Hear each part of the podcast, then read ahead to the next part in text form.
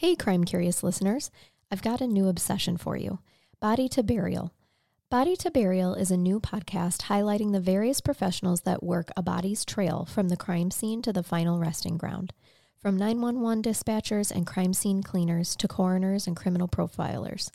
Through casual conversations, Body to Burial explores the intricacies of the professions and examines the physical, mental, and emotional toll that comes from making a living off of crime and death. Check out this great new show at bodytoburial.com and anywhere that you get your podcasts.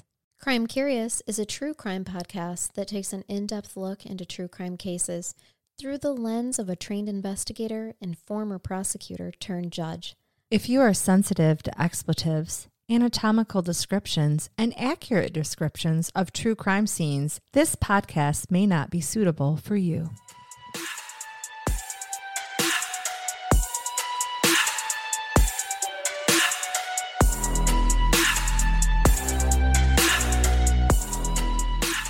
Are you sick of giving the special people in your life the same old lame gifts year after year? Well, I am here to help you, friends.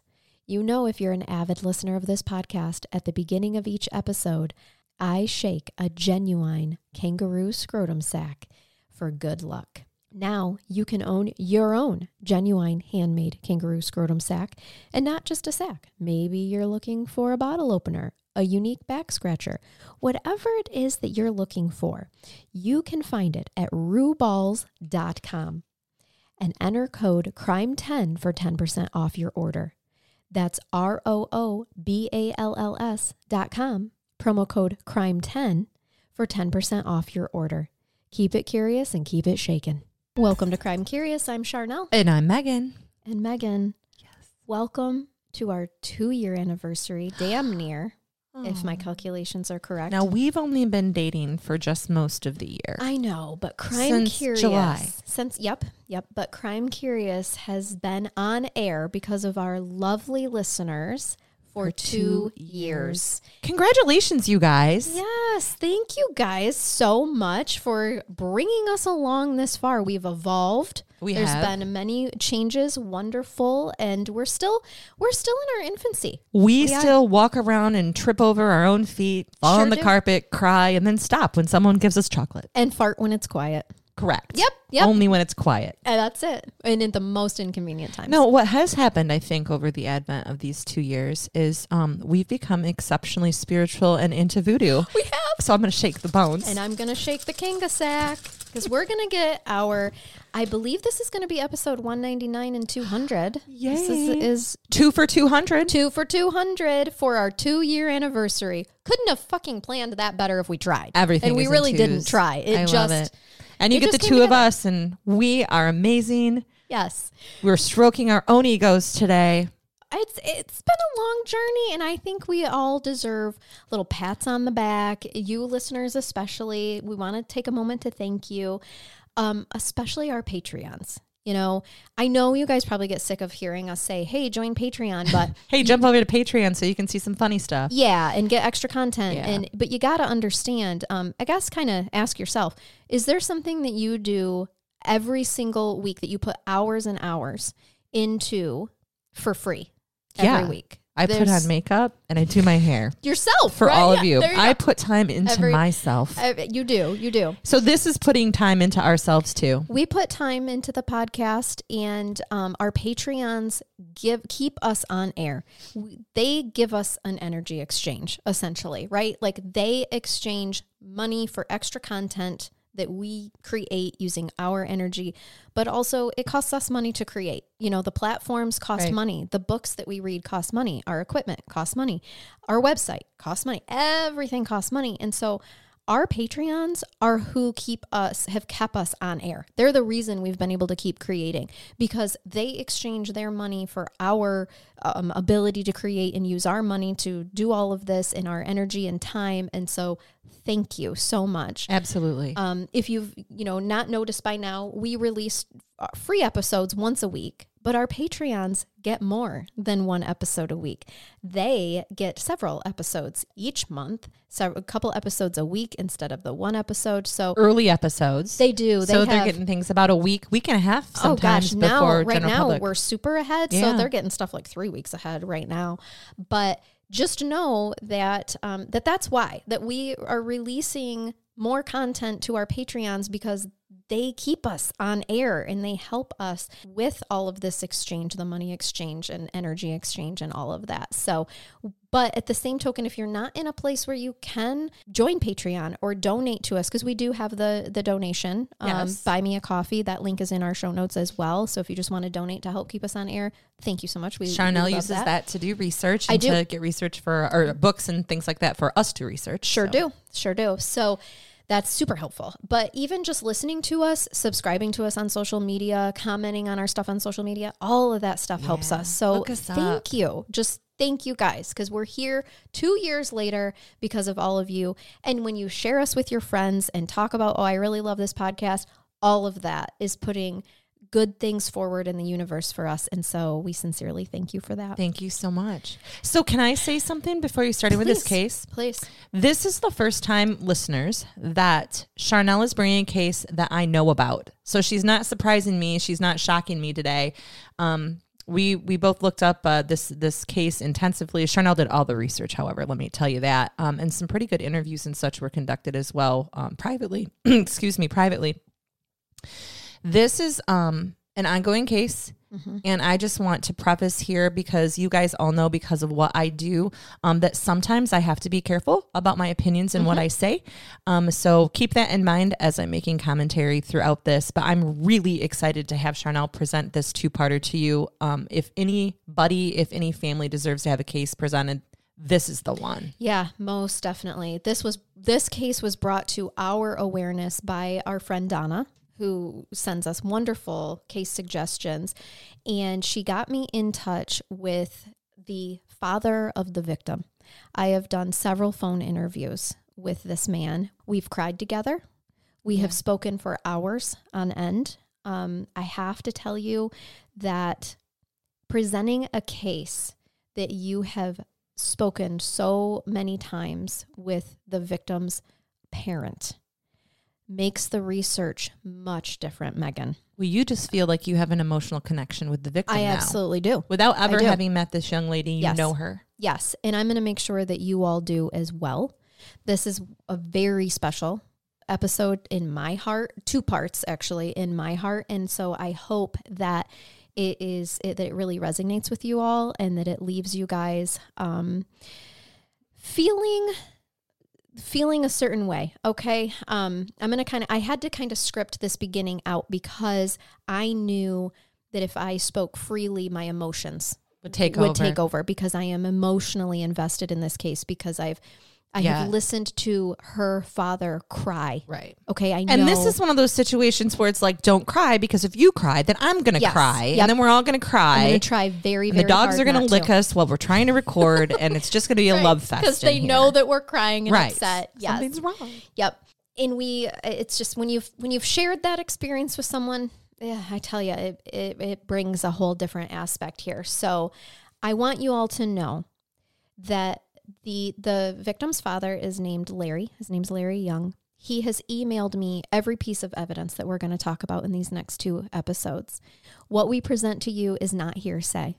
It's not speculation, and if it is, we will I will insert that that it if it is. Okay. This was all validly, legally obtained information. Yep. Uh, Larry followed what he was supposed to do in terms of Freedom of Information Act requests to Mm-hmm. get all of this. Um, so this is all stuff that you could go and get as well. Uh, Yes. so I just want to make that very clear. And in Larry, in my very first conversation with him, made it very clear that I am not telling you my daughter's story based on my emotional connection with my daughter and what I see is right. I'm telling you the facts after I finally was able to get a hold of the case when it was released of what I found and the injustice here that has happened. He was very careful about letting me know I am not presenting this information that can't be then backed up by actual Evidence. evidence. Yep. So we are only presenting facts that are verified by experts and medical and medical experts. However, this case has not been explored in court. So therefore, any information that we present is all under the term allegedly when we speak of motives or people. Okay. Um, and that's why we are covering this case because we need people to know that this case needs to be explored in court. Please. This is one of those cases that's going to leave you feel angered, sad for those involved, and hopefully, hopefully, hopefully inspired to take action. This is the case of Molly Marie Young. Megan and I had actually completed a two hour interview, gosh, it's been a couple of months ago now, it has. with a detective on this case. Um, we became a part of this case in ways that other research hasn't opened up and allowed us to before. And so sit down, everybody, and get ready. Buckle up. Buckle up. If you're a spiritual person, you may want to put up some um, energy blockages so that you're not left feeling so angry. This here. is a comfy Um, blanket and a cup of coffee kind of case for Yep. me, and possibly grab my cat and force her to sit on my lap. Like Yeah, seriously, exactly. it's a it's a comfort case. you're going to need um, need your coping skills for this one because that's going to that's you almost you guys. That's almost nine minutes of us preparing you yeah yes for what you're getting. Yep. So I'm first, as always, going to start talking about Molly first, right? Yeah. So Let's hear about lovely Molly. Molly, and when we post pictures of her, you look her up. Oh my God, she's gorgeous! Just this gorgeous blonde, young girl. Beautiful. She was born April fifteenth, nineteen ninety, in Jackson, Illinois, to Larry and Kathy. Now, Larry and Kathy are no longer together, and Larry is now remarried to what he described to me as a very patient, supportive, and loving woman named Linda. He credits her for how he has made it through these almost 11 years without Molly and without justice for her. So I'm going to read you the biography that Larry sent to us about Molly. I love it. Three, and this is, I'm quoting now, everybody. Three words to describe Molly Marie Young would be unique, compassionate, and talented. Molly had a great passion for the arts. She loved photography, music, and films. She had a fun, whimsical side to her personality. For her 21st birthday, she decided to play hide and seek in the park with a group of friends instead of doing the typical bar scene. Molly was the youngest in her family. However, she often gave her sisters advice because she was wise beyond her years. She had a fondness for rainbows and animals, and she saw beauty in ordinary things. She was very interested in politics and current events. She was also interested in many different cultures and enjoyed traveling. She graduated from Marion High School in 2008. During her high school years, she won several art competitions, and her artwork was featured on the cover of a local college's magazine. During her junior year of high school, Scholastic chose Molly's photographic art among 77,000 entries, Wow. and she was flown to New York to receive her award on the stage of Carnegie Hall. The next year, Molly's photograph, which was titled Time Out and depicted a chair in the corner of a dilapidated room, was chosen alongside only 30 others nationwide to be displayed in the U.S. Department of Justice. I love find this. Very ironic. Larry, I need a copy of this picture for my office. I did see this picture. I'm gonna find it and buy it. Really cool. That's great. Molly was given a private tour of the White House and received her personalized letter from Senator Barack Obama, Obama commending her for being the only student from Illinois chosen for this honor. End quote. As you can tell, Molly was a talented young lady with plans for her future and her entire life ahead of her. Now, this is going to be an episode where we tell you what happened first, and then we're going to work backwards, okay? Just three weeks before Molly's 22nd birthday, on March 24th, 2012, Molly was found in a Carbondale, Illinois apartment that was occupied by her ex boyfriend, Richie Minton, and his roommate, Wes Romack, with a gunshot wound to her head. According to police reports and records submitted by Larry Young to us, this is how things started. On March 24th, 2012, at 9:02 a.m. in Carbondale, Illinois, Wes Romack, that is um, Richie Minton's roommate, called 911 and handed his phone to Molly's ex-boyfriend, Richie Minton, who then reported Molly's death as a drug overdose. We have the 911 calls, and we are going to play them for you right now. 911, what's your emergency? Hi, uh, we have a person in my living facility who we believe to be dead. Okay, where's that at? Uh, it's uh, we are, we're at 500. Uh, here. Hello. Hello? Hey, I'm at 500 Northwest Ridge Drive, apartment A2. Okay, and who is this to you? Uh, it's my ex-girlfriend. And how old is she? Uh, she's 22. Okay, and is she not breathing at all? No, she. I woke up and she's covered in blood. She's overdosed. She bled out through her nose. And you said she's 23?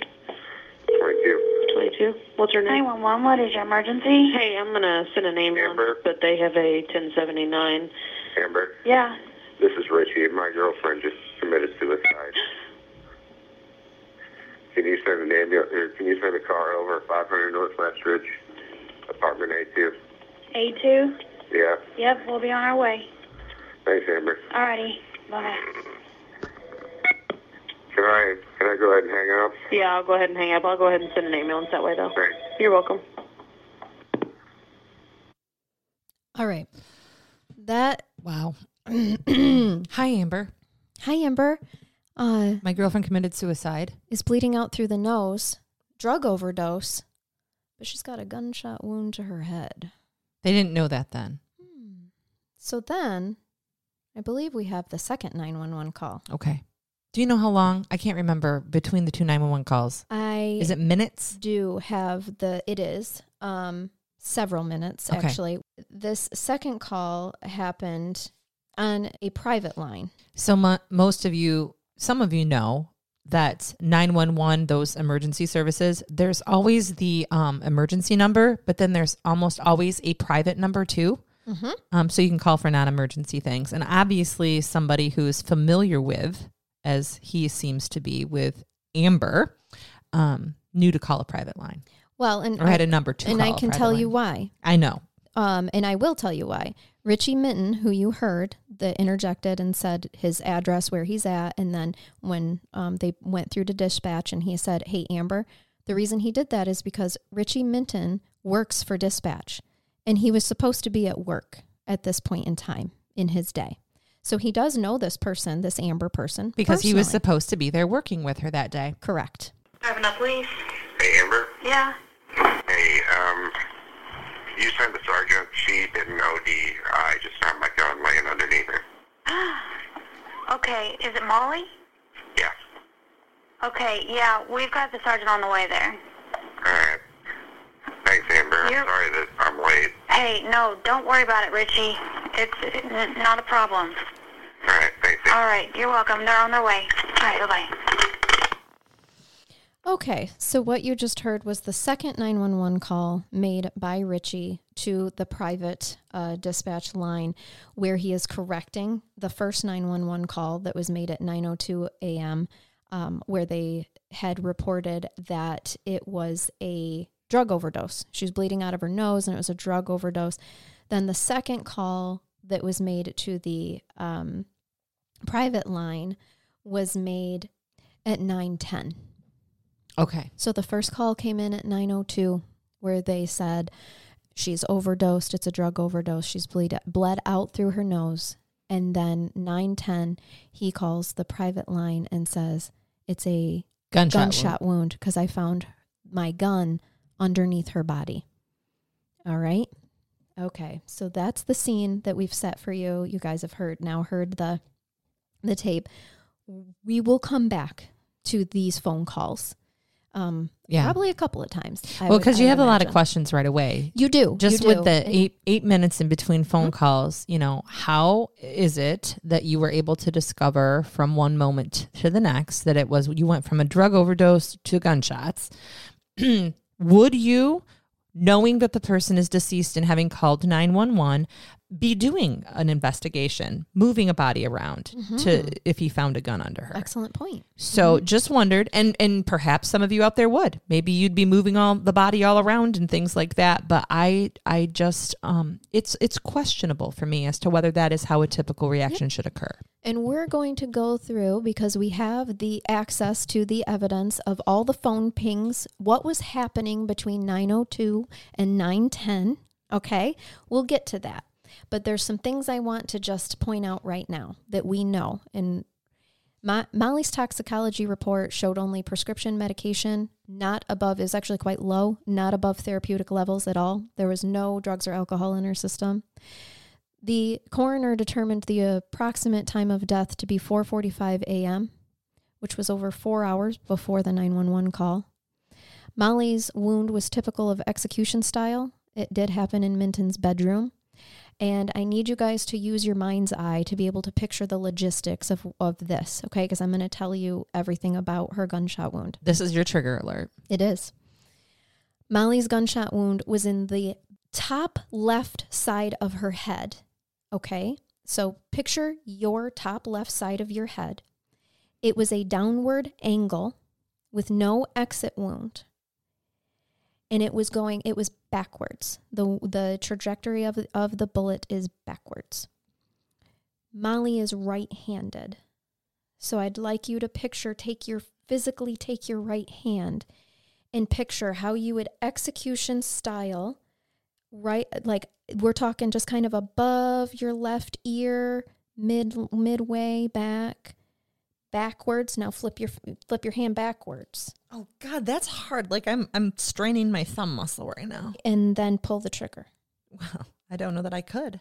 Okay. Just just being honest. Depending on the you to- type of gun. sure it's a pistol mm-hmm. Okay. yep i want you to picture the um And now my Just- shoulder hurts. just kind of right just kind of the logistics i want y'all to physically take your hand and picture those logistics of how you would work that within minutes of the 911 call richie minton called his dad and asked him to contact their family lawyer. These are not speculation remember. And here is some information that i want you to re- keep in mind throughout all of this ep- these episodes. Richie minton was a carbondale illinois police dispatcher and he was supposed to be to work that morning at 7 a.m.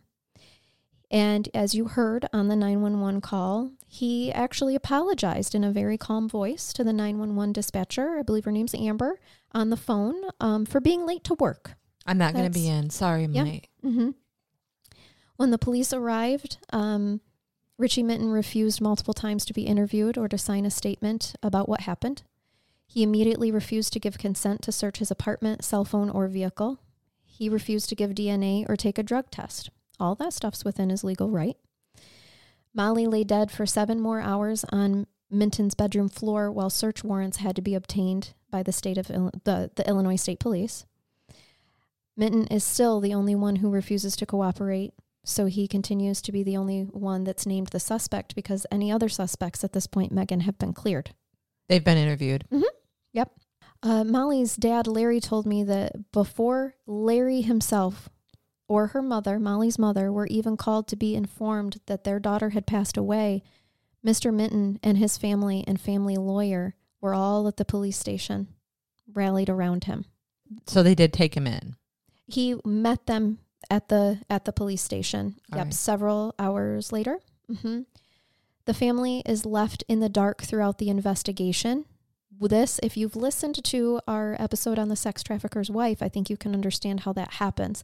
The police are working the case and they don't share their information. Right. You know, And that's that is not a ding on the police. You not. don't It's- give evidence and information about interviews or anything in an active case, in an active investigation. guys, I do investigations every day for my current job. I when I'm interviewing people, the victims, parents, all of that stuff, I don't share with them information that might convolute their answers. I need truthful answers, right? I don't I don't give away and the truth as they see it from their current perspective because you could be telling the truth but be corrupted by other information that goes into your brain Mm-hmm. that's why we need the best most accurate info Exactly, exactly. So this, you know, I just you just have to know that Molly's family does not have even any of the information that I just gave you that we now have many years later, right? They're So- in the dark. Larry finds out that the suspect and the suspect's parents have been down to the jail before he even knew she had died. You have to understand, Larry doesn't even know at this point in time that he's a suspect because he's being told his daughter committed suicide. All right. So, did law enforcement contact him via phone or go to his house I and let him know? believe that it was phone first. Yes. And he lived like a half an hour away, 45 minutes away, something like that. And so he had to go to the police station, of course, and he arrives still confused. Like, that's the, what I, my next sentence was. They don't know what's going on, but they know Molly. And they know that Molly was happy, that Molly was not suicidal, had shown absolutely no signs whatsoever of being suicidal. Um, so they're very confused. And then they get more confused when they see her ex boyfriend. And it, was very recent ex boyfriend in a matter of weeks, like a couple of weeks. Okay. Not, not anything, you know, too, not years or anything Yeah, like that. So But Mr. they Minton had been a part him. of their life. Yes, He yep. was their daughter's long term, right serious her- boyfriend. her boyfriend and so they um see him and see that he's got a lawyer and his family's there and they're like why is that happening when i'm just now finding out about her death so now i'm going to take you through the timeline of the main events that involved molly's end of life from police records that were foia'd after years of requests and appeals. And I will get to the family's FOIA struggles and what Larry has been able to accomplish at a law, a legislative level in, In his state. State of Illinois. Yes, it's been amazing. If we all have a dad like Larry and a family like Molly's someday to fight for us, boy, that that's all you could ask for in life. I mean, they've really, really fought for her. Um, so we're going to start back all the way on March 2nd. Now, the incident took place on March 24th, Right. but I'm going to take you to March 2nd, 2012. On this day, we now know, and remember, it's all confirmed through records. Molly tested positive for pregnancy at her doctor's office. At 8:47 that night, the suspect, and the only suspect left in this case at this point in time, posted a quote from Son of Sam, which read, quote, huge drops of lead poured down upon her head until she was dead, end quote. He posted that on his Facebook page. Okay. Interesting.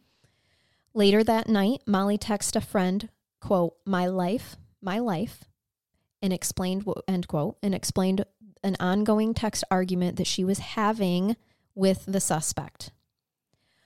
All the texts between Richie Minton, the suspect, and Molly from January 17th to March 9th, 2012, were missing from Molly's phone when it was taken as evidence and all the suspect's texts and calls from January 17th until after the 911 call on March 24th, 2012, were missing from his phone when it was finally uh, warrant, a warrant was signed and it was taken as evidence. What a strange accidental deletion on both of those phones. Yes, but we know that those messages existed because they can't be deleted From the cloud.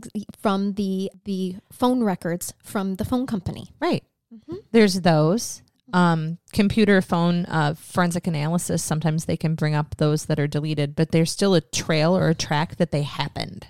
Yes, exactly. So we do not know, guys, the content Right. that was in these messages, but we have the paper trail to tell us that they existed.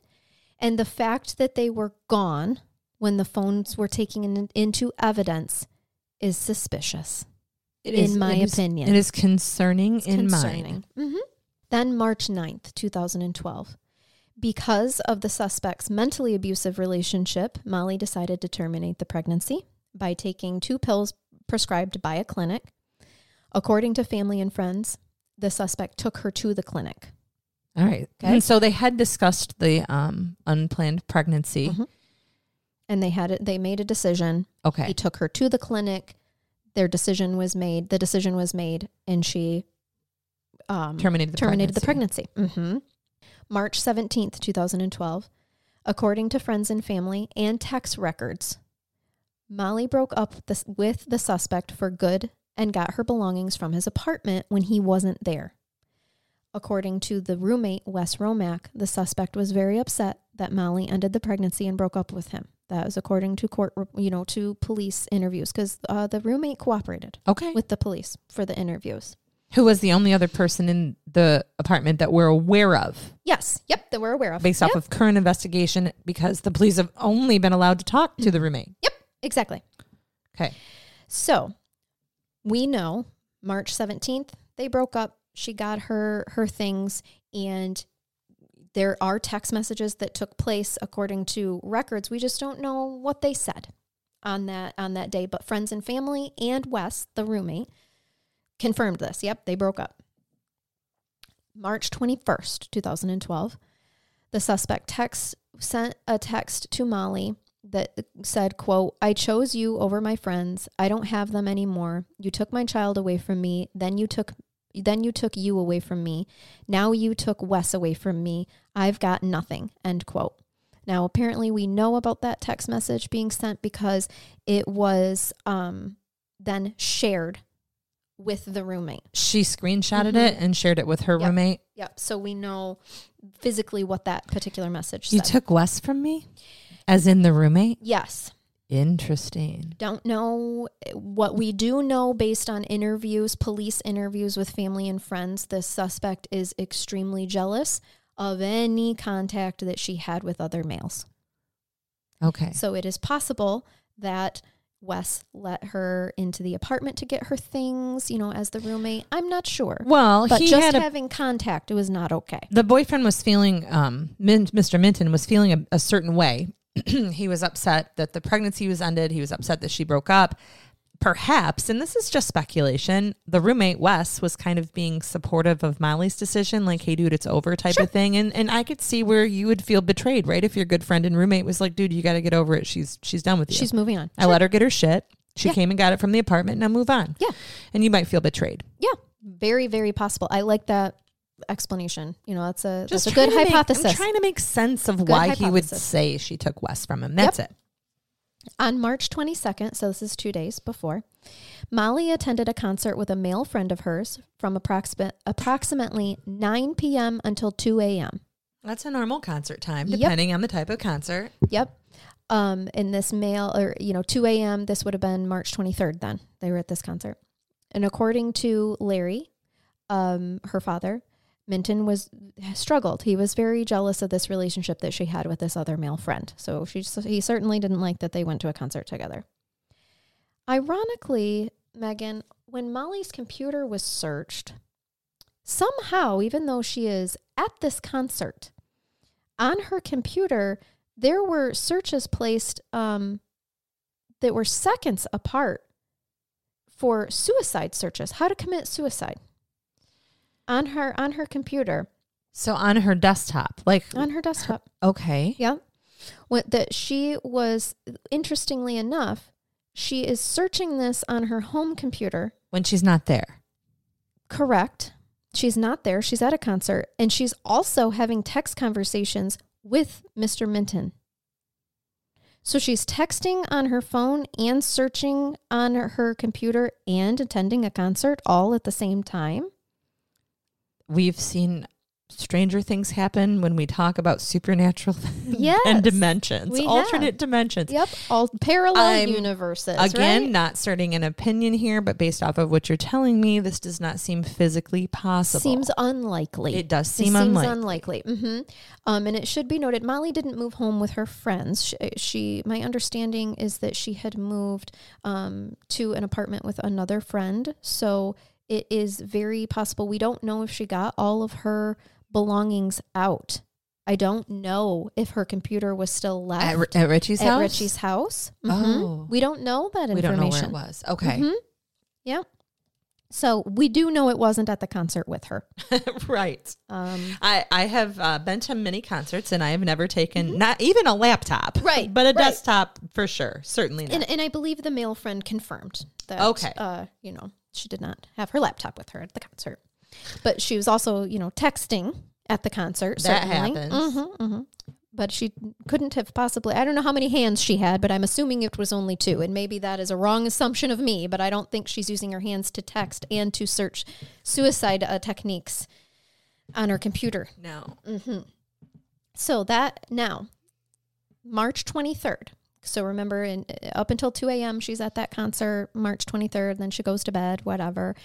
March 23rd, throughout the day, Mr. Minton hung out with his friends while Molly was at her house sick all night. All right. He went to a club, he had a few drinks. So she this is after the concert, the day after the concert, she's not feeling well and she's home. So the night of March 23rd, she's not out and about with people. She's not feeling good. But Mr. Minton went to a club. He had a few drinks from 12 to 2 a.m. This is now going into March 24th. All right. All right, 12 to 2 a.m. He's hanging out with friends. He then gave two of the friends a ride to their apartment and stayed there until about 2:55 a.m. on March 24th. Then three other friends decided to drive Mr. Minton back to his apartment, saying that they dropped him off around 3 a.m. on March 24th. One friend made the statement to the police that he wasn't super wasted, he wasn't throwing up drunk, he was not um, in, annihilated. Right. All right. He just was dropped off and was going in to go to bed. Not irresponsible if you'd been drinking and partying to have somebody take you, even if you aren't annihilated. Right. From phone records, we know that March 24th, between 2:06 and 2:26 a.m., Mr. Minton called a girl named Chloe Benedict 3 times and texted her 13 times. Booty call. We don't know what that's about. So yeah, we don't know. We don't know why he called her or texted this this Chloe girl, but it happened. Then at 2:35 a.m., Mr. Minton had an argument with Chloe in the parking lot of his friend's apartment. Oh, so where this, he was at. this Chloe shows up to the apartment? Chloe was was apparently there at the friend's apartment because we know that he was he stayed at his friend's apartment until about 2:55 a.m. hmm He was at the club until 2 a.m. and then went to this friend's apartment. He's uh, apparently texting, calling this Chloe. She's there now. They're in this argument in the uh, in the Parking lot. parking lot. Yep. Then at 2:36 a.m., Chelsea, one of the friends that was in the apartment, texted Mr. Minton, and uh, Mr. Minton called Chelsea. So then Chelsea's calling him three times. All right, before it, this is between 2:37 a.m. and 2:39. She called like so it's basically calling him over and over again until he answers his phone. Okay. And then at 2:52 a.m., Chelsea called him again. 2:54. He finally texts Chelsea back. And then at 2:54 he also sends a text to Molly. And then at 3:01 he calls Chloe. So he's got himself as we, you know, I'm just I'm just taking you through what's going on here. Hey, you know, on a typical night where no one dies, no judgment. I mean, your girlfriend broke Right. up with you. You're maybe talking to somebody else. Right. Then- Perhaps a failed attempt at a booty call. Then you call the old girlfriend because you miss her. I mean, yeah, I can see it all panning out right now. Precisely. Then there's Chelsea, the random girl in the apartment that is Right. like, okay, hey, you got to leave Chloe alone. Whatever it may be. Right. We don't know. Chelsea's like, dude, you're being creepy. It's time for you to yeah, go home. Yeah, very possible. So between 3 a.m. and 3.30, Mr. Minton called Molly three times and he talked to her for 26 minutes and he also texted her. Somehow, we know he got her to come over to his apartment to help him. Okay. Help him with what? Well, that we don't know because, but Molly did send a, a text, I believe it was, to a friend. It, it, I Which, of course, Um, wasn't deleted, or at least the friend yeah, the friend had it. Yeah, exactly. To say that she was going over to help him. All right. Um, Wes Romack indicated in his interviews that Minton was suicidal and not in his right mind over Molly breaking up with him. And based on the police interview with Mr. Romack, the police lieutenant wanted to request a psychological evaluation due to the interview, the concerning interview that he had with Mr. Romack about this state that uh, his mind, you know, that Mr. Minton's mind was in. Okay. And this is potentially not just that night. This had been since they broke up. He had been in a state of um, Yep. crisis. Yes. Potentially exactly. suicidal. And this was Wes's opinion based off of his observations. Yep. be, uh, by being his roommate. Exactly. So between 347 and 349, Molly called Mr. Minton back three times um, with an answer the third time. He finally answered the third time. At approximately 4 a.m., Molly arrived at Mr. Minton's apartment in response to his repeated pleas for help. Shortly after she arrived, um, the, a struggle ensued, as evidenced by two fresh six inch scratches that Mr. Minton had um, on his back, but also um, his DNA was found under Molly's fingernails, and there were multiple bruises on Molly's body identified in the autopsy. Yes, Megan and I have a copy of the autopsy. We will go over it.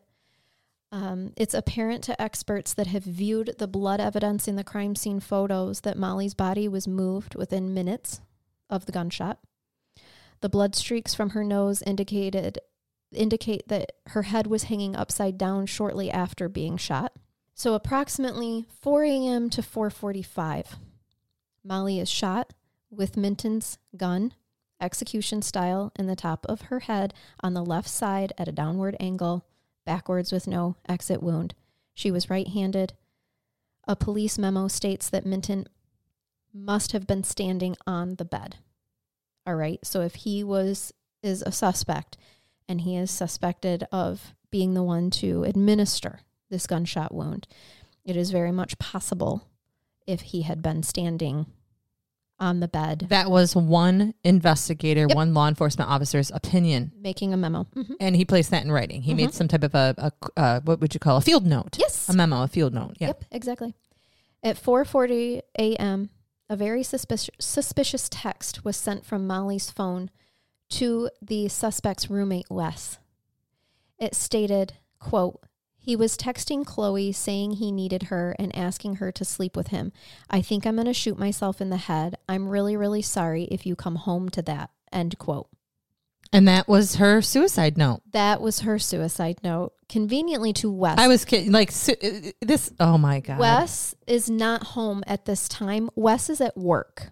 So Wes is one of these guys who has to get up and leave at like four or five a.m. for work. No, um, he comes He's home. third he's third shift. He Oh. comes home from work, Okay. and and we will get to when he comes home. Okay. But 4:40 a.m. This text message goes from Molly's phone to Wes's phone that says that. May I inquire then? That message wasn't deleted off of her phone.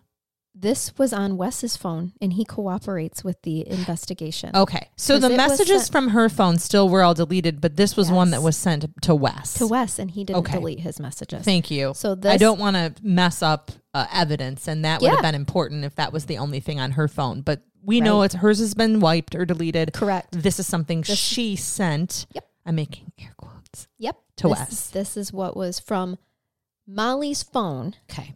to Wes's phone at 4:40 a.m. In in and it said, I'm going to read it for you again. Quote: He was texting Chloe saying he needed her and asking her to sleep with him. I think I'm going to shoot myself in the head. I'm really really sorry if you come home to that. End quote.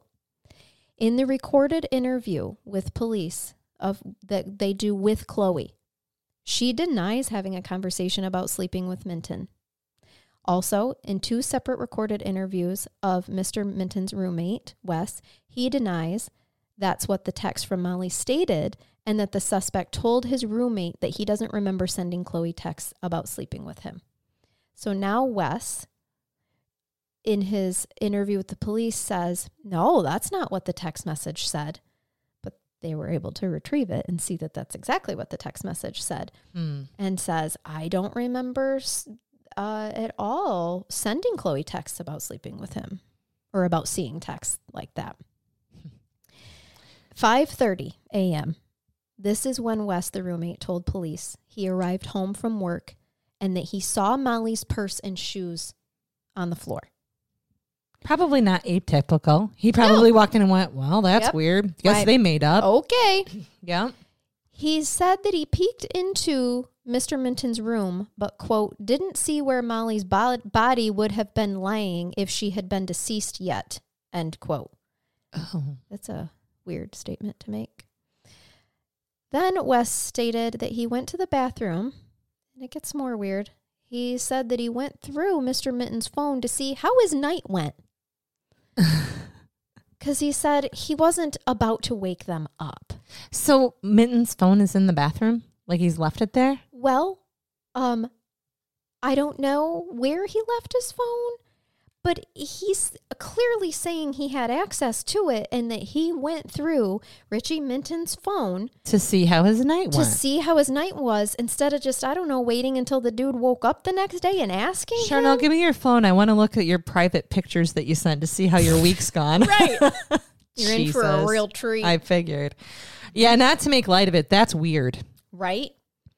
Exactly. So at 5:47 a.m., a text from Wes to Molly is on um her on her phone that says, "He's asleep now. I just got home." So all of a sudden he's texting Molly at 5:47 a.m. But you saw you told the You police saw that her you saw shoes her and shoes shit. and purse. Why are you sending her a text that says he's asleep now? I just got home.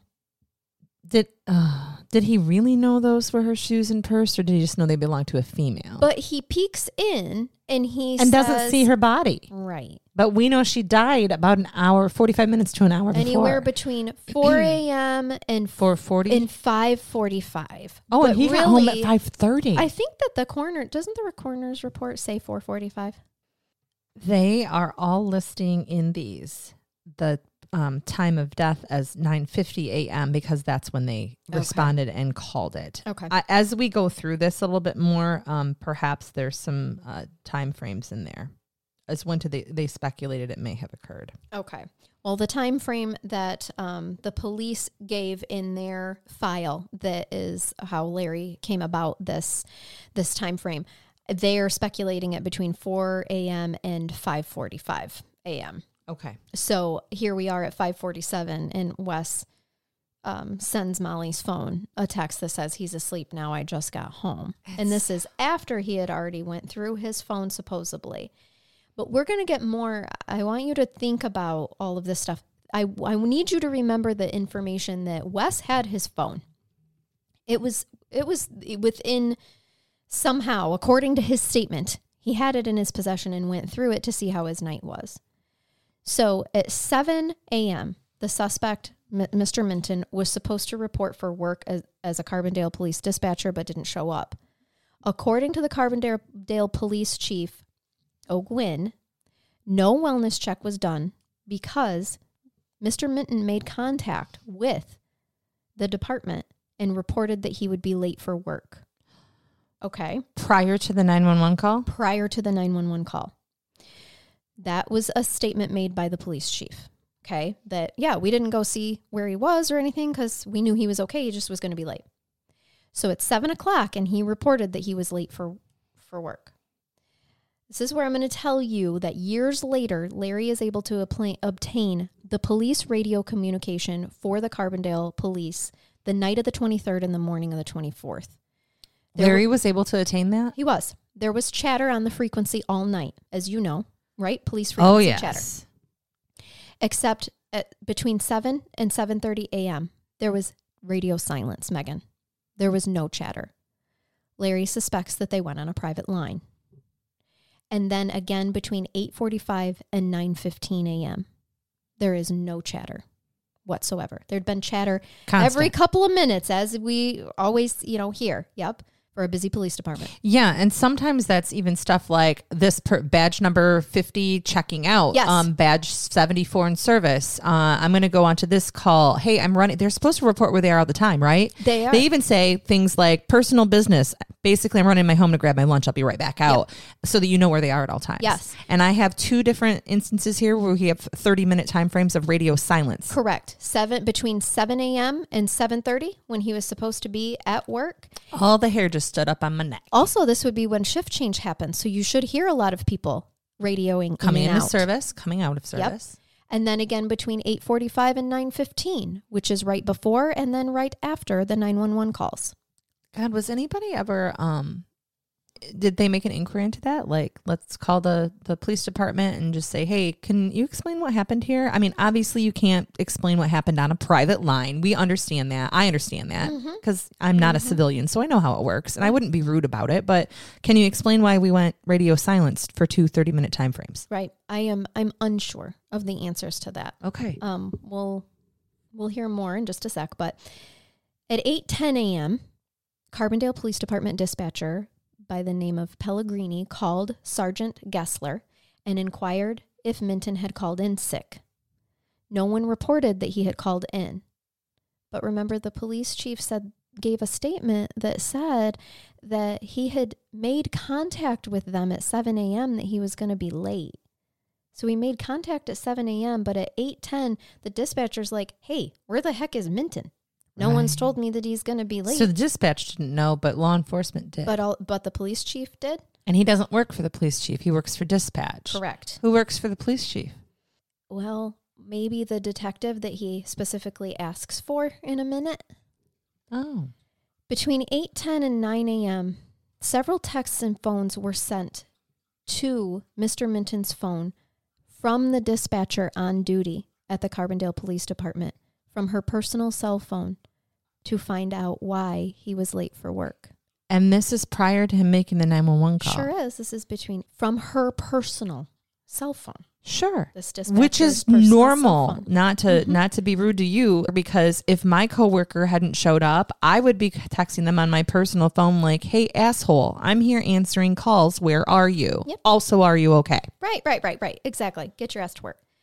The exact times of this communication could not be obtained from cell phones because the dispatcher and Mr. Minton have both deleted their text messages. So we don't know what they said, but we know that they happened. Why would the dispatcher delete hers? I don't know, honey.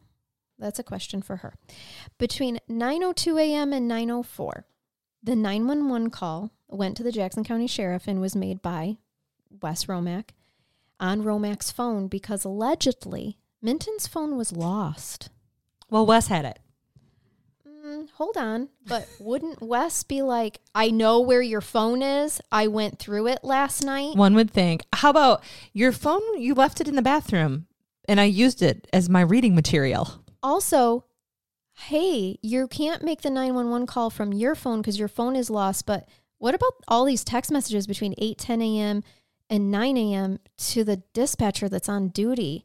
You had your phone then.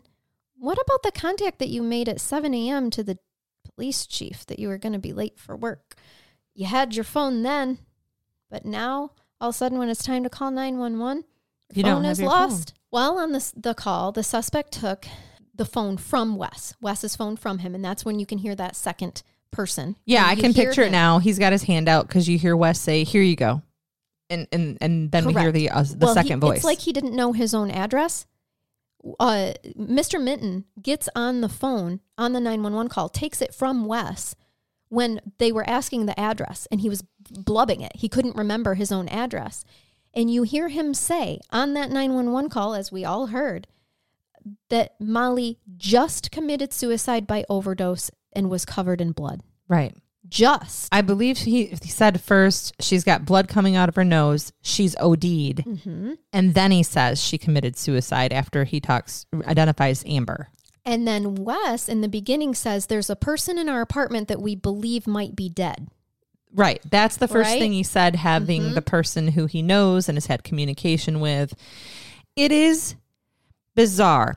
You know that in the line of work that I I'm in, I've heard thousands of 911 calls and people often react differently. Sure. You could have someone act very calmly when you think they should be hysterical, someone acting hysterical when you think they might be overdoing it just a bit. People react weird. Yeah. But giving general information like there is a person who it rubs me the wrong way. hmm You the first thing you do is identify the Right. person. Right. Molly is here. She is my friend. She is my uh, roommate's, Roommate's girlfriend, and she's dead on the floor. Yep. Yep. Yeah, I have I have some feels. Yes. It's I think that it probably rubbed most listeners the wrong way when they listened to that. As it did Larry when he finally got to hear it. Because I'm assuming time. Larry probably knew the roommate. Maybe he knew. Did he know Wes? I don't know. I'm not sure. Okay. I really don't know. I don't think they had a personal relationship Of course not. for sure, but, But you Mhm. usually know where your daughter's significant other lives.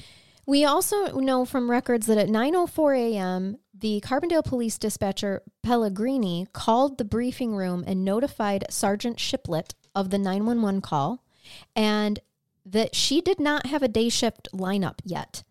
So it was determined that Officer Mooney would handle it because they haven't like put their got their stuff together again, I guess, for the day. It's shift change. Yep. So at 9:05 a.m., according to cell to- tower pings, a text was sent from Mr. Minton's phone. Now this is 9:05. Remember, this is when he should he's on the phone with 911, and he sent with his phone that's supposedly lost a text message to the dispatcher on duty at 9:05. Now, the exact message could not be determined because all pertinent text on the suspect's phone and the on duty dispatcher's phone had been deleted, as I said but it showed on subpoena phone record documents that the two numbers had had Contact. text. Mhm. The text was at the same time that he was allegedly attempting CPR. Okay. Did he attempt CPR? There is no evidence that CPR was ever performed on her body. and he had already indicated that she was deceased. Right. She's dead. She's Right. OD'd. Yep.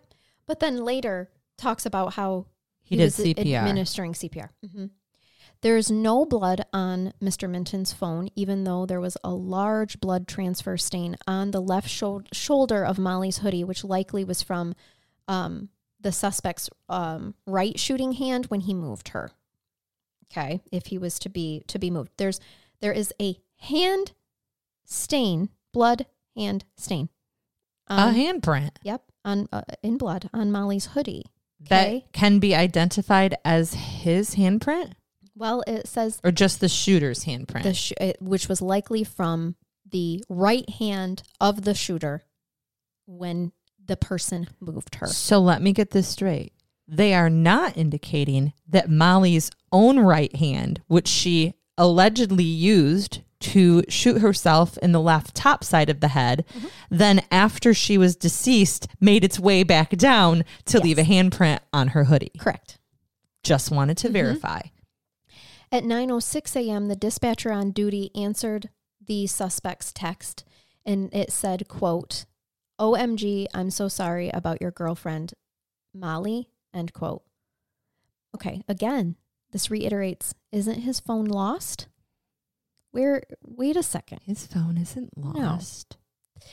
And then 910, this is when Mr. Minton called the on duty dispatcher on the non emergency phone line. From his cell from- phone? And reported Molly's death as a gunshot wound and not a drug overdose as he had. Um, Right. He discovered that eight Discovered minutes after the first call. yes. But yep. during the eight because minutes. Because he found her gun under or his gun under her body.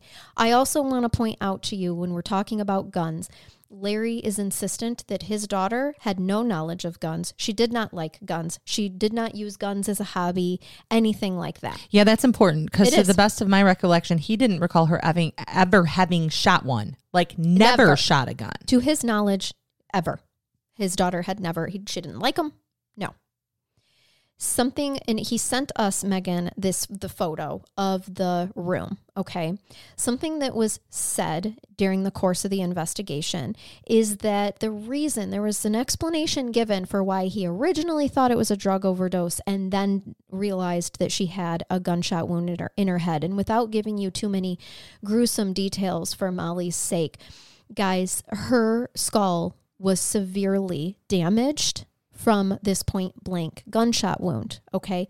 It wasn't a small wound and it distorted her face. Okay. All right. So we can. And we know also that this is not a survivable injury correct. where one could um, react or have moments or be revivable. yes. Yes. Again, like the ability to control your hand to leave a print on your, own, sweatshirt. person. Yep.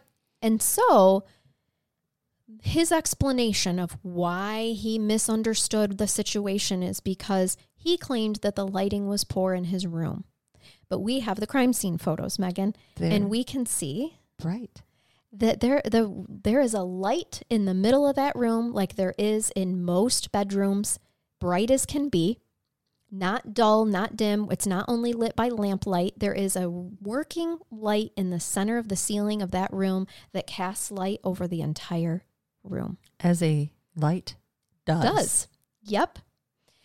So then the Mr. Minton requested the um, sergeant, a specific sergeant to come, Sergeant Shiplet, to be sent to his house. His He made house. he requested the sergeant? He did. He requested a certain police a officer. certain police officer, and again apologized for being late to work, as if that matters right now. We know at 9 11, so this is right after the second um, phone call to dispatch. At 9 11 and 9 12, he called his mom twice. I actually find that less bizarre Oh, yeah, yeah, I agree. 9 then calling and requesting a specific officer to come to investigate. Yes. I would call my mommy. that I think uh, agreed. Very okay, appropriate. good. I'm glad. 913, the paramedics were and first responders arrived at the scene. They immediately notified dispatch that it was a gunshot wound to the head instead of the overdose that was sus- that was originally they thought they were responding to. They stated that it was apparent that um, Molly was deceased and noticed that the body had been moved. It was cold to the touch and trigger alert. Brain matter was extremely exposed. The paramedics did not disturb the body in order to allow a crime scene expert to come and take photos. They recognized right away that this needs photos. This, This is not more- a again. This is not a situation where you come in and begin life saving measures or start Correct. doing any type of uh, resuscitation because we have a- an obvious so obvious. right. So instead, they preserve. They try attempt to preserve the crime scene that they have walked in on. Correct. And that's important, Megan, because of the statements made by the suspect here of I thought it was a drug overdose. Oh wait, 8 minutes later I discover because my gun is under her body. Now I think she shot herself. So it wasn't the fact that And her brain is and her brain is exposed that I think it's a gunshot. It's because I found, and we heard it right there on that 911 call. It's because I found my gun under her. That's how I discovered that she shot herself. I have problems with this. So I'm, you know, the paramedics did, they did not disturb her body. They made statements to the police that said they did not smell any odor of alcohol on Mr. Minton at all. Okay. And the reason that's important is because of the explanation given that he didn't wake up to the gunshot when Molly shot herself. He didn't wake up because he was so passed out from being so drunk the night before. okay. Okay. In addition, And Molly might have thought he was drunk too, since she sent a message when she went over there saying that she was going to take care of take care of him or to Right. help him. I'm She was- sorry, that she- made that made it sound terrible. She was going to help him. help him. Yep, she went over there under the premise of I'm going to help him, possibly because he was too drunk. But remember, the friends that dropped him off said He was he was not. not vomiting, he was not annihilated, and so no. So if you've got those statements of he's he's not annihilated, he's not um, overly intoxicated. And then you have him saying, I was so intoxicated that I couldn't wake up when a gunshot was going off. And there's experts in this case that will testify to how um, implausible that is. Yeah. Okay. We're gonna get to this hopefully about what it would sound like and how loud it would be. would be extremely loud. And there's scientific ways to show a jury, should it ever come to that, and hopefully it does, of how that wouldn't be possible. Okay, right next to you, laying in bed right next to you, and not waking up. I just think that it was it's important to note that the um the other thing is is that he's supposed to be at work at seven a.m. and he's not somebody who typically misses work because he partied too hard or anything like He's that. He's gonna go to work hungover. Yeah, right. So um, that seems out of character that he would have been so annihilated that he couldn't get up for work the next day and slept right through all of this. But the first responders even say uh, he didn't have any alcohol. No signs of outward intoxication. Yep, exactly. Had he showered? We're going to get to some things on that. The paramedics reported that um, th- they actually like wrote down the mechanism of injury was um, assault firearms. That's what they documented. Yeah. Assault firearms. Mm-hmm. Interesting. At They did not document suicide No. or self harm. No. They did document assault firearms. assault slash or by Nope, just assault firearms. okay. Yeah. At 9:14 48 a.m. Uh, Sergeant Shiplet was the first police officer to arrive because remember, the first responders got there, but now Sergeant Shiplet is the first officer to arrive. This is the same officer that was requested by Mr. Minton himself. Uh, officer or Sergeant Shiplet allowed Mr. Minton to pick up a pair of shorts that had vomit stains on them from the kitchen floor and go into the bathroom and change his clothing. He even retrieved a shirt for him to change into. Why were there vomit stained shorts on the kitchen floor? No idea. Whose shorts There's were they? never had an explanation. His. They were Mr. Minton's. what was he wearing when they got there? He was wearing um, a pair of pajama pants that had blood splatter on it. Mr. Minton's clothes are the only ones that had blood splatter on them. But he was allowed to change. He was allowed to go into the privacy of his own bathroom, do whatever he wanted. He later admits that he does wash his hands. He's before any resid- gunshot residue, anything is taken, and it's hours later. And I'll repeat it when I get there in the story. But he admits that he washed his hands. And then he changed out of the clothes that had the blood spatter He changed out of his and brain matter, most likely. hmm And do we know if those were bagged and taken into evidence? Do not know. All right.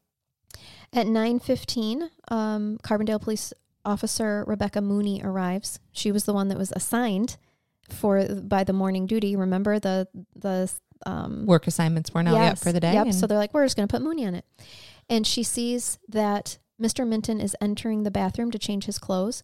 This is only she only arrived fifty five seconds after the first responding officer arrived.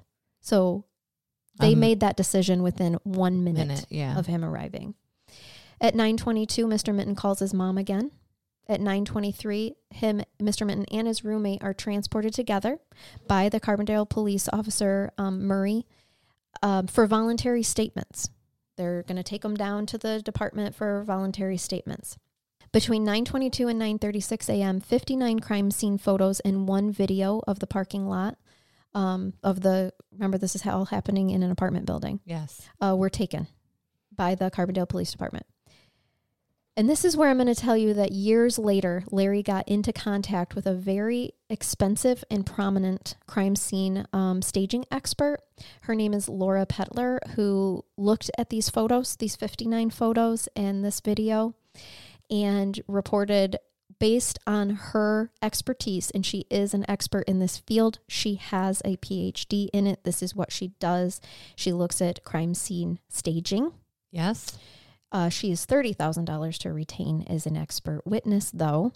And she ran through this crime scene, and based on her expertise, she told Larry very matter of factly that this crime scene was a 100% staged. Based on those 59 photos. That was her expert opinion. It was her expert opinion. Yep. She has a PhD in public safety, specializing in criminal justice, where she focuses on forensic criminology and specifically the study of intimate partner violence and crime scene staging. So, um, she ever generate a report?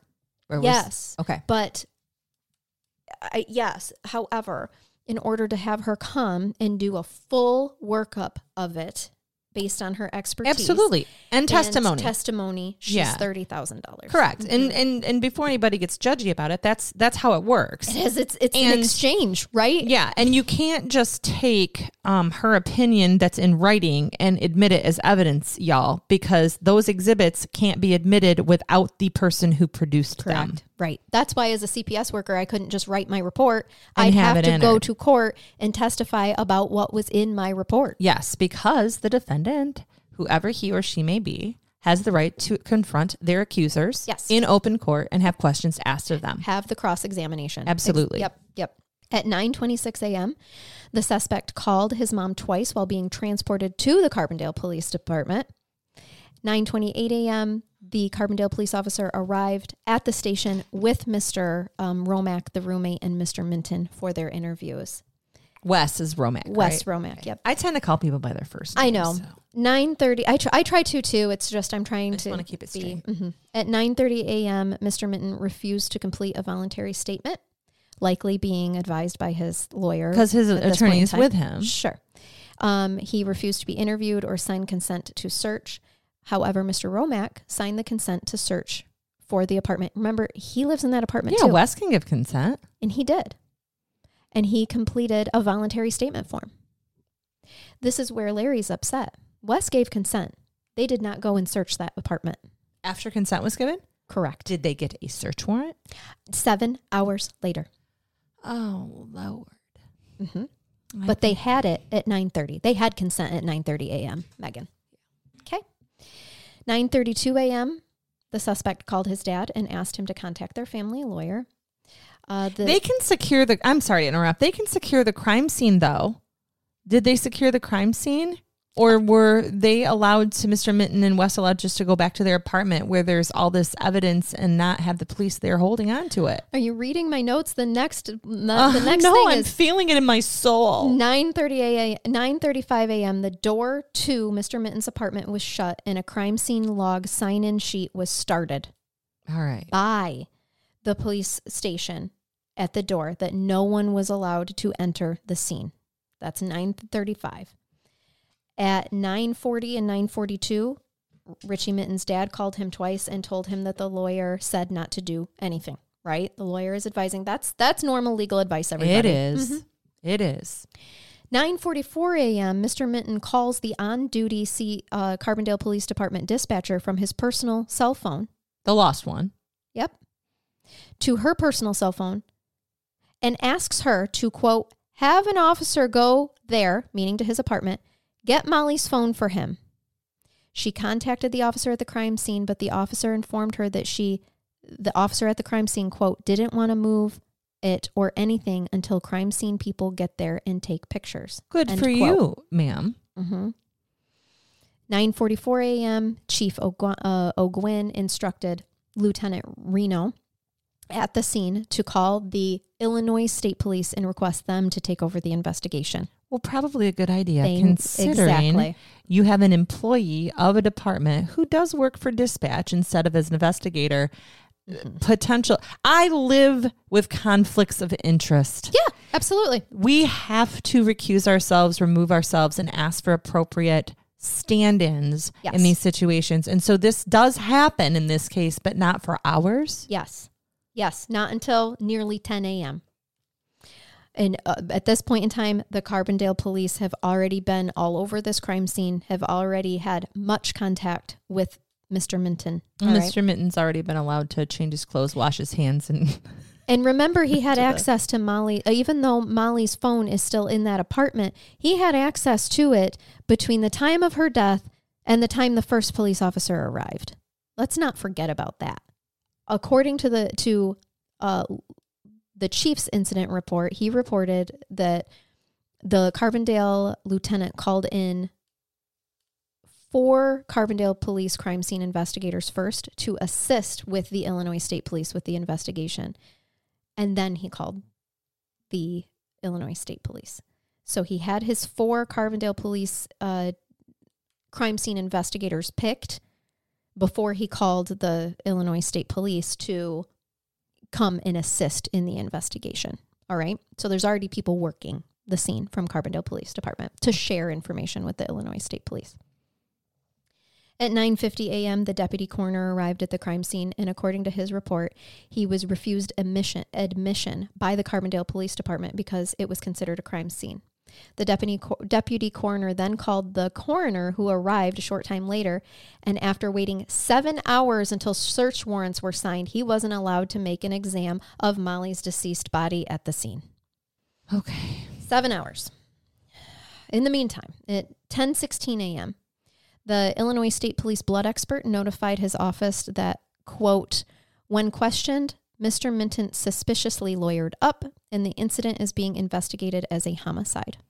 I don't think him lawyering up is suspicious. I don't either. I don't, and I'm glad I knew you would point that out. I was going to point it out if you didn't. I like to point out the unpopular things that I- you don't like here Okay, because but I people would have lawyer rights. up too, even if I had nothing to do with this. If I was Wes, the roommate that possibly had nothing to do with anything, Might I'm lawyered lawyering up, too. Yeah. Yes, it's all of our rights to do that. And if any of our listeners find themselves in a precarious situation, retain a lawyer. Just do it.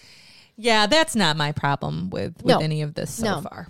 At 1022, the crime scene was turned over by the Carbondale Police Sergeant Shiplet to Carbondale Police Lieutenant Reno. So at 1022, he's like, okay, I've done my, my part here. Here you go, Lieutenant.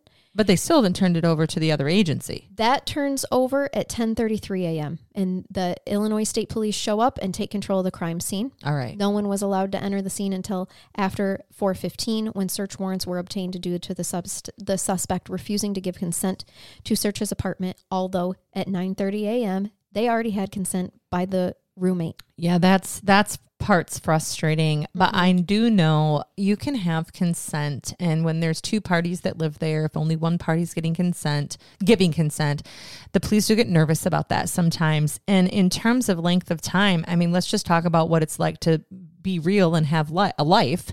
Um they may have taken that long legitimately to get search warrants signed, to find a prosecutor to sign a search warrant, uh, if that's a requirement in that state, and then to find a judge or a Available. magistrate to review it and sign it. Mm-hmm. Right.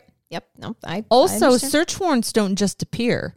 no, someone has to, to type typed up. them. Yes. And they have to be typed because everything has to be within the four corners of the document. Yeah. So if you come in to get a search warrant signed by a judge and all of the information is in there, if I have to start asking you extra questions, I'm not signing your search warrant. Right. You have It to have all the info in there. So it does take time to prepare. Yep. And then it's based off of probable cause Right. to Right. be able to, to sign. I will never forget the first petition for child removal that I had to do. And I was shocked when I was like, oh, wait, we're in this emergency situation, but you really want me to sit down at my computer right now Yes. and type up a timeline and all the information. I can't just go tell the judge exactly why we need this is an imminent risk. What a I have great to type comparison. this up. Yes. I was shooketh.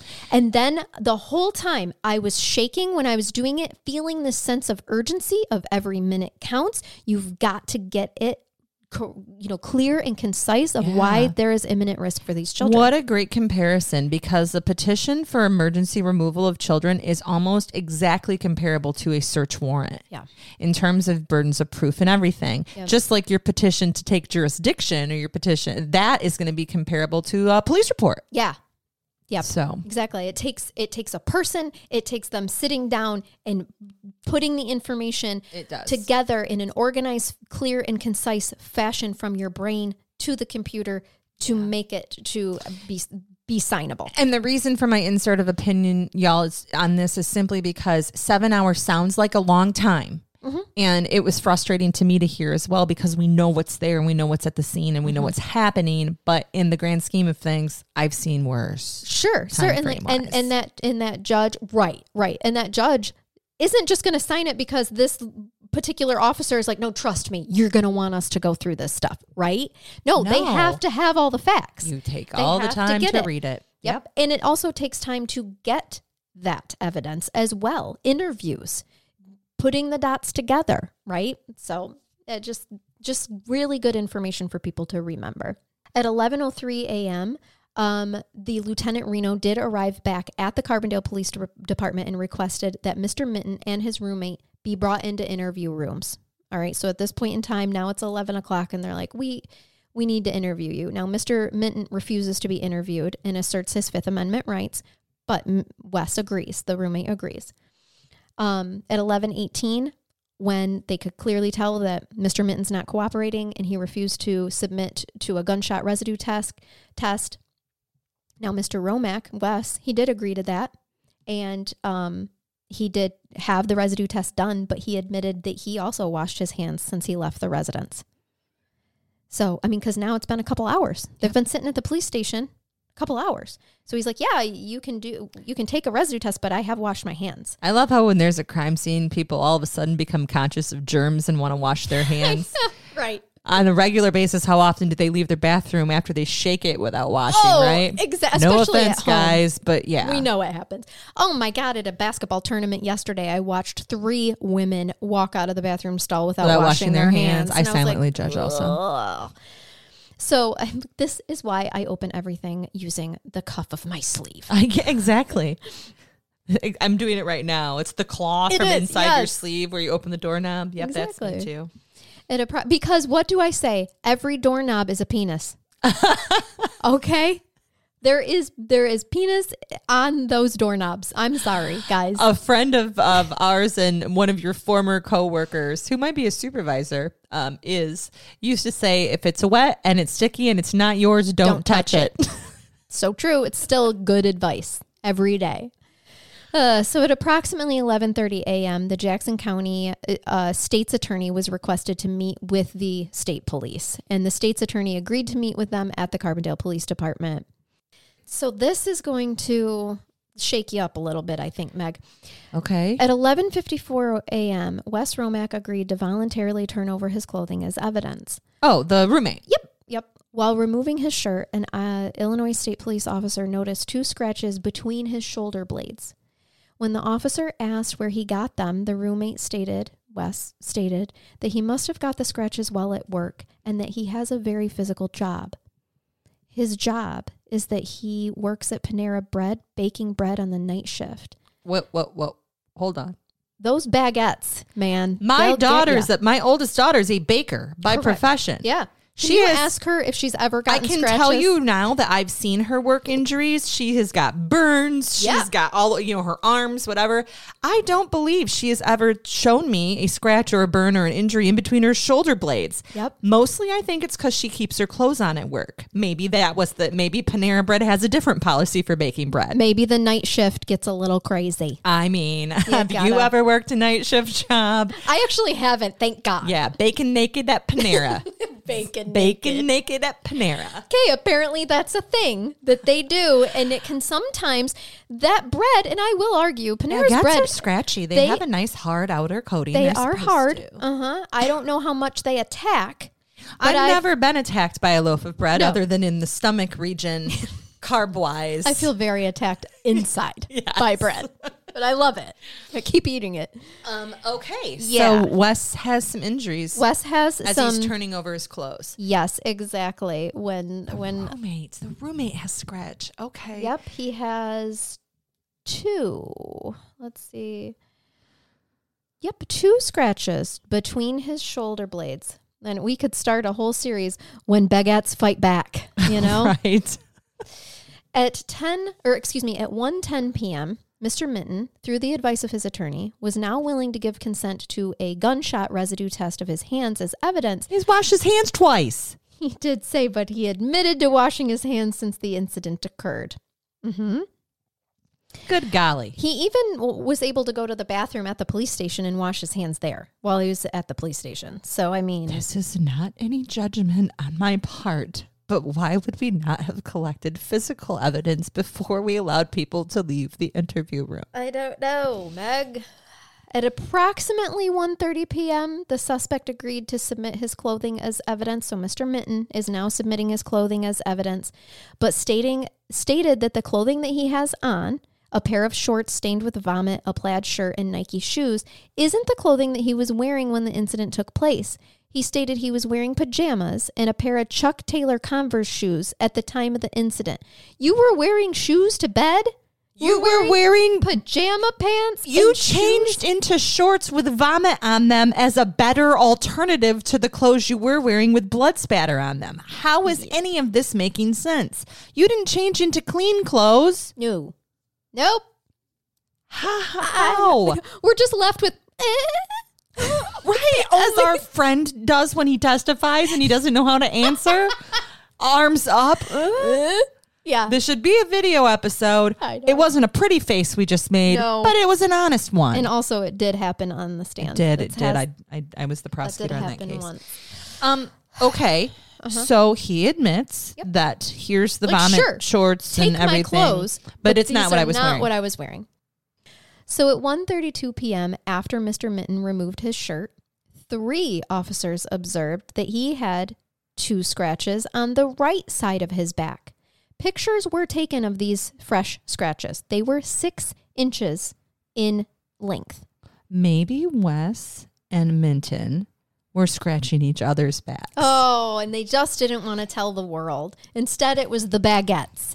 And do you want to know his Minton's explanation? Yes. When the when Mr. Minton was asked where the scratches came from, he stated in a low voice that he must have gotten them when he was doing CPR on Molly.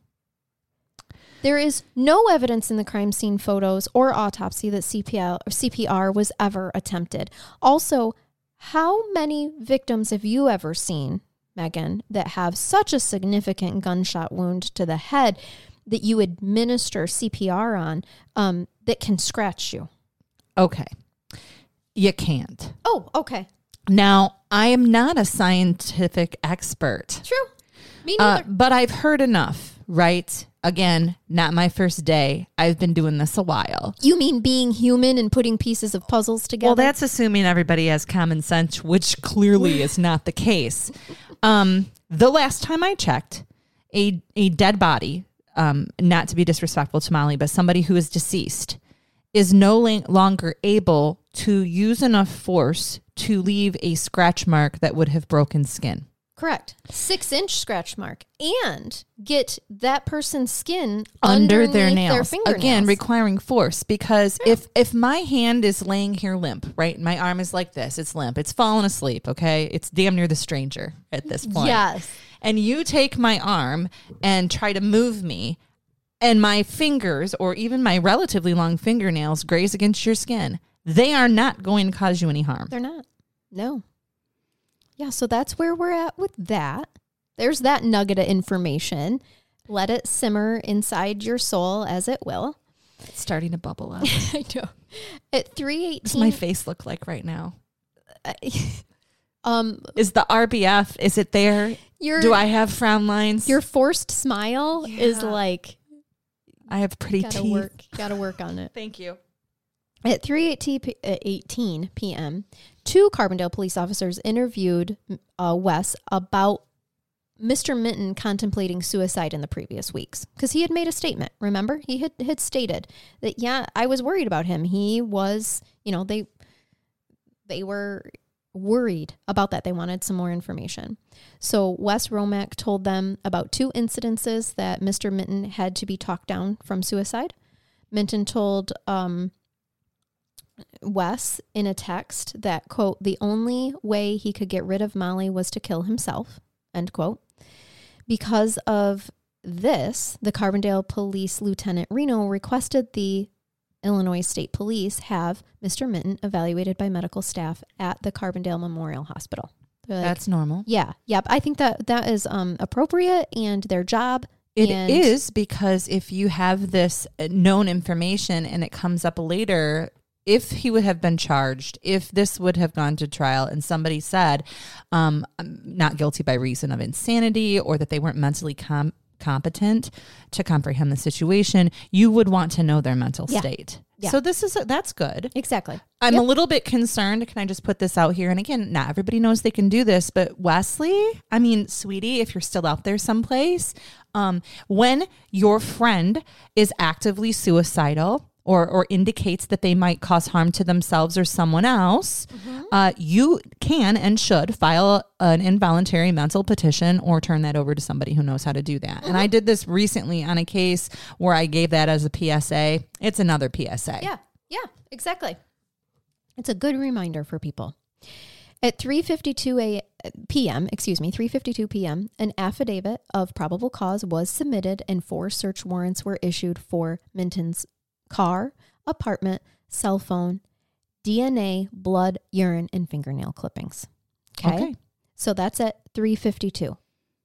At 710 is when they took a blood alcohol content, okay, blood work, DNA were taken from him. So it was 12 hours It- past the time. it Well, was- 13, no. four, I mean, 14, it was 15 four hours. it was 4 p.m. to 7 p.m. Did I say a.m.? No, you said? PM, but you said it wasn't until 7 p.m. that they actually took the DNA, and I was going from the time of the alleged death. Oh, you're right. Yes, thank you. I mean, you. a, a whole day has passed. a whole day essentially, damn near. And Yep. if you understand toxicology, I mean, it's only going to pick up the um, alcohol or substances that are in your body at the time. Um, knowing that you may have tested positive for alcohol from drinking the night before, but it's not going to give you an accurate like level. Yes. Like it's not going to say No. at 4 a.m. he would have been a 0.20. Yes, It's just going to tell you what he is right now, and you will have known that he would have been drinking. Correct. So that was 7:10 p.m. It took all those hours. before DNA was taken from him, blood alcohol was taken from him. So, yeah, no drugs or alcohol showed up at his system, as I'm sure that does not come as a surprise to anybody at that point in time. Even if it there would have been prior, it is not Nope. shocking to me that there's no longer any now. And honestly, I don't care if there was. No, I know. Does right. that, does that make me a bad person? He's he's legally allowed to go out and party. Right. He allegedly got drunk the night before. We don't know what his mindset was. If, and this is a big if because I know that there's not been any convictions, if he was intoxicated, voluntary intoxication is not a defense to committing a crime. Right. Period. Anywhere in the United States. and I, Anywhere. And I think where it is important, you know, for the family is just his explanation of she committed suicide and I didn't hear it because I was so inebriated that I was passed out and and did not wake up. And so this information the family wanted this collected long before 7 p.m. 7:10 p.m. so that they could have at least had some sort of cooperation here. It doesn't mean that he wasn't. I mean, yeah. Uh, again, I mean, maybe he wasn't drinking at all, Chanel. Maybe there was never any alcohol Mm-hmm. In his system, and he was having some type of an issue. Who, who knows? Right, right, right. Um, but yeah, this is this is what we're left with now. It is. And I want to put I'm going to put this here. We're wrapping up part 1, but I want to put this in here. The the luminol test. You know, you may be wondering about a luminol test and what was all cleaned up, right? What was what was done and then cleaned up. So, no luminol test was done on the apartment, although one report said that it was. So the family is left with this contradiction that they're like, which one is true? So, was there different blood evidence that was cleaned up? Right. Or was there not? And what is in the crime scene is what the truth is, is what what there is. I, I, we it. have been told that this crime scene was compromised. Not only compromised, that's the term I'm using to keep things fair, but we had one expert in a written report who has never testified on this case Mm-hmm. indicate it was 100% staged. That's Yes. what you quoted to me, correct? Yes, exactly. Yes, yes. Okay. Definitely. All right. And this is this is where I'm going to leave you for part one. Okay. All right. So if you're a Patreon, head on over to part two right now. If you want to become a Patreon so that you can get part two right now, do that. Now's the time to join. Now's, now's when you join. So you can get it right away. Otherwise, you're waiting a week. And I'm sorry for that. But, you know, I'm not. We all make is- our own choices. we do. And we're going to start the part, you know, part two is going to start with Molly's autopsy. It's going to be information that I promise that you're not hearing anywhere else because this is intimate information that we have obtained through the source. Okay. So, um, yeah, it's going to be a good, good episode. But I do feel like, as tradition for Crime Curious, we gotta we gotta leave our people with a laugh in their heart. we with something do. tender. We need some. We need a brain bath, and because I was aware of what was happening today um, with our 199 and 200th episodes, Mm-hmm. I found you some cute things about cats. So this is a BuzzFeed article: 16 hilarious cat stories that prove cats are the weirdest. I'm not going to read you all 16, but these just kill me, right? okay. Submitted by Casey Kicks Rocks. Oh, My one that. cat, my one cat Earl, he licks my husband's armpits while he's sleeping. Okay, it's because you named him Earl. He's like, Earl. what would Earl do? Earl is an armpit licker. How Sorry if your name is Earl. It's funny. Submitted by Chris Roll on Facebook. I recently found out that my cat Marv, these cat names are great. I love him. Hates it when I read aloud. He starts to look at me pleadingly, paces around, meows incessantly, and then will climb on top of the book and bite my wrists in protest. How did she discover, or he, that Marv hates? Do uh, people often read out loud? I think some people are do are out loud readers. Readers? I would never know not- that. I should read to my cat and see what happens. I, I tell report back. I will. I must know, but I do love the name Marv too. Marv, right? Earl and Marv. So this says submitted by Catherine Dallaire on Facebook. My great aunt requested a portrait of Jesus for Christmas one year. She's 87, give her a break. so I found her a nice one and leaned it up against a wall in my living room, intending to come back and wrap it later. A while later, I heard a weird scraping sound. I go into the room and my cat has the edge of the picture frame in her mouth and is slowly dragging Jesus across the room. I yell, hey, and she drops it and ran like hell. I still don't know what she was intending to do with Jesus. Oh my god, I love that. Yeah. Uh, like, uh, we got some talking to do. Come with me. Yep, come with me, big fella. Submitted by Audrey Eldera. My cat licks the hair dryer every morning for 10 minutes. Oh my lord. So weird. That is Now really this weird. is cat like submitted by Zoe uh, Zoe Elsie. My cat knew how to press the release disc button on an Xbox. I would be playing. My cat would look me dead in the eye and press the button. It's like she knew I didn't save yet. I love it. Oh, Passive yeah. aggressive. This is when it's like, the, fuck you. The cat's just this- looking at you like, watch me wreck your last 30 minutes. This is like the partner that's like, I've told you to get off the fucking video game and just look him deep in the eye and press the button. Yeah. Yeah. All right. Submitted by Hannah Gracer. My cat would get on the kitchen counter and eat the plastic wrap on the loaf of bread. Not the bread, just the plastic. just the plastic. Just the plastic. Mm, I love that cellophane taste. Oh, yeah. Submitted by Olson C 2010. My cat hates the French national anthem. if you sing it from anywhere in the house, he will find you and attack you. Oh no. So this is probably my favorite and the most awful thing ever, and I think that this is me as a cat. Okay. Submitted by E Jenk45E655A19. Someone needs to learn to shorten their tag name. My cat loves to steal thumbtacks from cork boards and puts them in our shoes when we're not looking. Oh my god.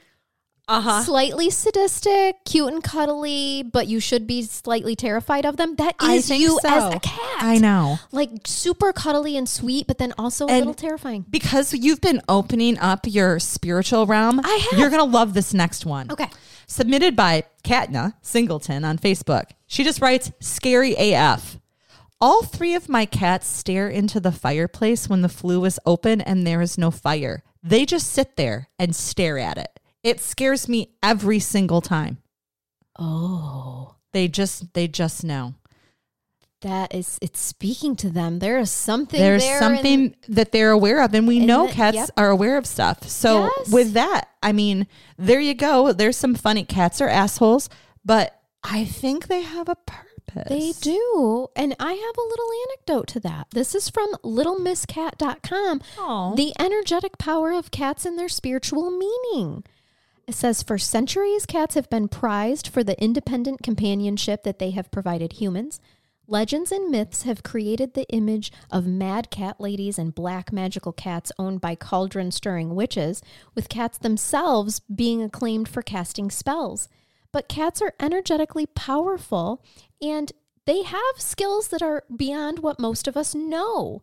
For example, there, there's an, a scientific example here of the healing power of stroking a cat. And scientifically, what that does, Megan, is when you are stroking your cat, and I can't believe how mature we are both being when I'm saying the word stroke. I'm trying cat. not to say. I did not say anything about stroking your kitty. The cat has my tongue. Yes, I'm biting it. we're being so My tongue, not the kitty. and I'm I'm proud of us. but when you stroke your cat, whatever that may mean for you, I have a cat. it releases oxytocin. Yeah. The feel good hormone. It improves your mood. It helps you release any stress and tension that you're holding in your physical body. They purr. they do. And it's like she's this she's vibrating. the kitty's vibrating and just you can do it, man. Oh my God. She's vibrating, her ca- she's making noises, she's purring, and it's just it's very comforting. Megan, this next part in the and I know you can't see my notes. I can't. But the next part of this article is talks about the healing power of purring. I am gonna start purring. I think you should. You know, when people meditate, they do mantras. hmm It's uh, to me, it's the same thing. Okay. So listen to your cat purr. It creates endorphins in you. It helps make you happy. It releases that oxy- oxytocin. Oxytocin. And, you know, they're also said to have earth energies. So listen, you're supposed to, they have um, also can like they really really are in tune with like mother nature and earth and so you should pay attention to the way that they're behaving and it can give you clues into like Like um, when they're staring into the earthquakes and- fireplace. Yes, that something was speaking to them and giving her some sort of warning about that. You know, I read something, I saw something even on Facebook the other day because obviously now that I have a cat, she's the first cat we've ever had. Must be like I'll looking be looking at something cat so it knows my algorithm. It's gonna give me cat things. definitely. And maybe it's in your article too, so verify with me. But it says if a stray cat shows up at your house or like at your back door, um, you should be welcoming of the cat, not necessarily let it in, but it's chosen you and has come there for a reason. Some people say it's to protect you, others are because they know that there's something wrong. My personal experience is that it's because there's a tomcat and he knows my unspayed cat is inside and he wants to get at her. He wants to get laid for sure. I mean, that's why men usually show up at doors, in my experience, right. For for the kitty that's inside. Exactly. Always. And and so started humans. Yep. So started humans, Yeah. right? Yeah. No, I, I agree. And the article actually does talk about Well- how cats pick you spiritually and they are there to guide you. So you don't pick a cat, a cat picks you, which is why they give you attention when they want it and not the other way around. Exactly. She chooses when she wants attention. Mm-hmm. Yeah. The rest of the time, it's you know my daughter picking her up and carrying around the house while she's going. Well, she's protesting. Oh yeah, she's she's not happy Right. about it. So Yeah, so there it is. Well, there. I hope that we informed people about cats and left them feeling just a little bit lighter than the information that we were presenting. But come back for our 200th episode for part two to listen to the rest of Molly's story and find out exactly how you might be able to help as well. So until then, ah, keep it it. curious keep listening. and bye bye.